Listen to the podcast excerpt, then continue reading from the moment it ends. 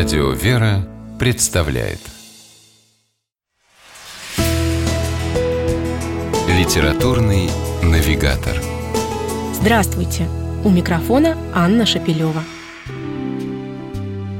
Не так давно украинские кинематографисты сняли фильм с очень метким и справедливым названием «У каждого свой Чехов». Претензия на оригинальность картины заключалась в том, что действие нескольких известных новелл Антона Павловича режиссер решил перенести в современную действительность.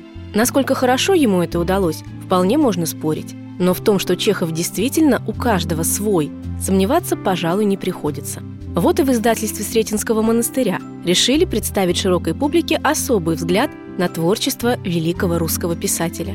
Вышедший там сборник рассказов Антона Павловича под названием «Святая простота» позволяет читателям увидеть произведение классика в новом и неожиданном ракурсе. В рассказах Чехова всегда есть нечто, приводящее читателя почти в священный трепет. Драма, заключенная порой буквально в нескольких строчках, истинная глубина чувств и поразительная житейская мудрость. Недаром известный английский писатель Сомерсет Моэм называл Чехова своим учителем в литературе. Подборка рассказов в книге «Святая простота» впечатляет разнообразностью.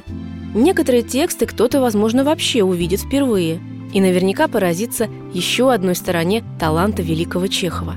Антон Павлович предстает перед нами не только мастером короткого сатирического рассказа, но и тонким знатоком чувств, гением, способным запечатлеть в слове самые невыразимые порывы человеческой души.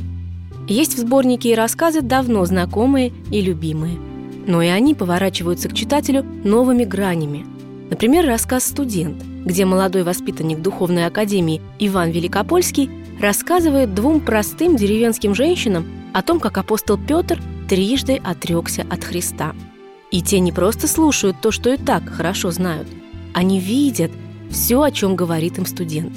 И наяву вздрагивают от резкого, хриплого крика петуха, как будто он и сейчас возвещал о том, что слова Христа сбылись, и его любимый ученик отрекся от него – и то, какими красками Чехов рисует антураж, почву, скованную отступающими уже заморозками, припорошенные снегом огороды, простор и сумрак, делает читателя непосредственным свидетелем этого разговора.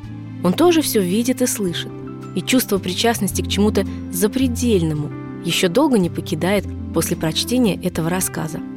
А в удивительной личности автора – которая отчетливо видна сквозь строчки каждого произведения, читатель наверняка почувствует родственную душу. Ведь Чехов действительно у каждого свой.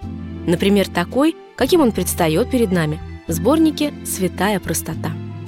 С вами была программа «Литературный навигатор». Ее ведущая Анна Шапилева. Держитесь правильного литературного курса.